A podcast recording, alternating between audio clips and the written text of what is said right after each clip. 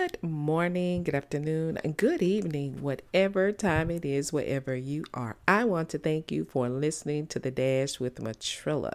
Guys, let's talk about the fight. A lot of times people want to, you know, kind of lump God in this little small box that he's just so nice and sweet and you know he sent his son Jesus to die for us and Jesus doesn't like any fighting. He likes for us to just go along with everything wrong.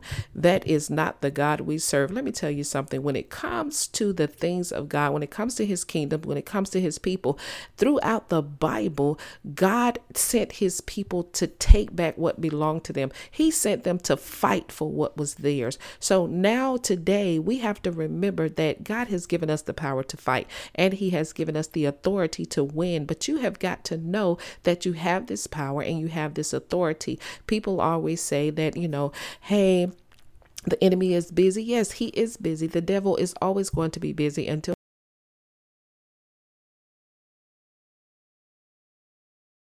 to do a lot of things here on earth. But guess what you have? You have the authority to cancel out that power, to get rid of that power. And you know what that authority is? That authority is yours through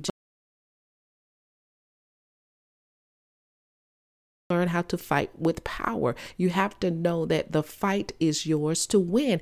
Jesus won the fight when he went to the cross and he gave up his life for you. So get into the habit of understanding where your power comes from. You don't have control of your power. Your power doesn't come from you conjuring up, you know, this confidence in the whole nine. No, your confidence need to be in what the word of God says that you are capable of doing. Your power needs to be rooted in Jesus Christ, the resurrected power that He gave us through His life and death.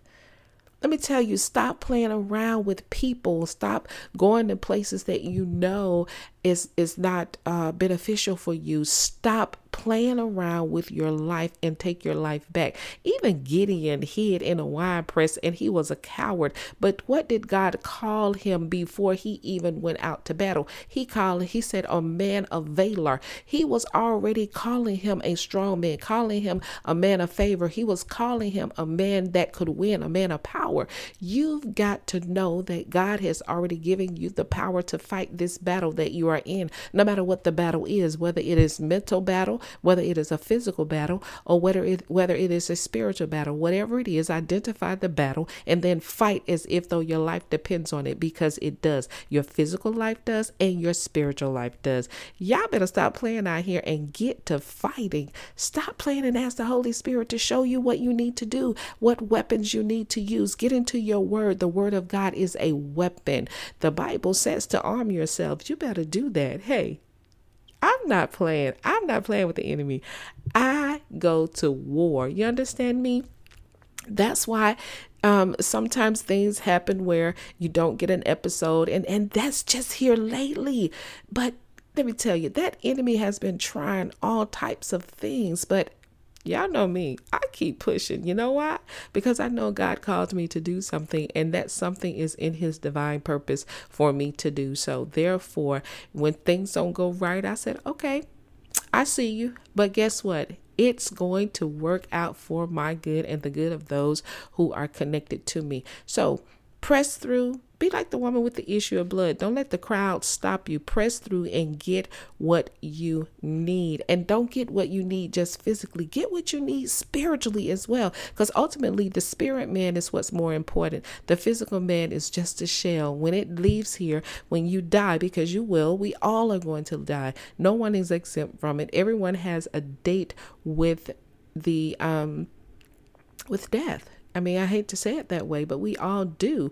But guess what? We all will live again. But the question is, where will you live? Will you live eternity in hell or will you walk with Christ for an eternity? It's completely up to you. Hey, that's my spill for today. You guys know what I say. Never give up on your life, never give up on your dreams, and never give up on God. And you better know the victory, it still belongs to Jesus. That is what makes you victorious. Y'all better have a great day.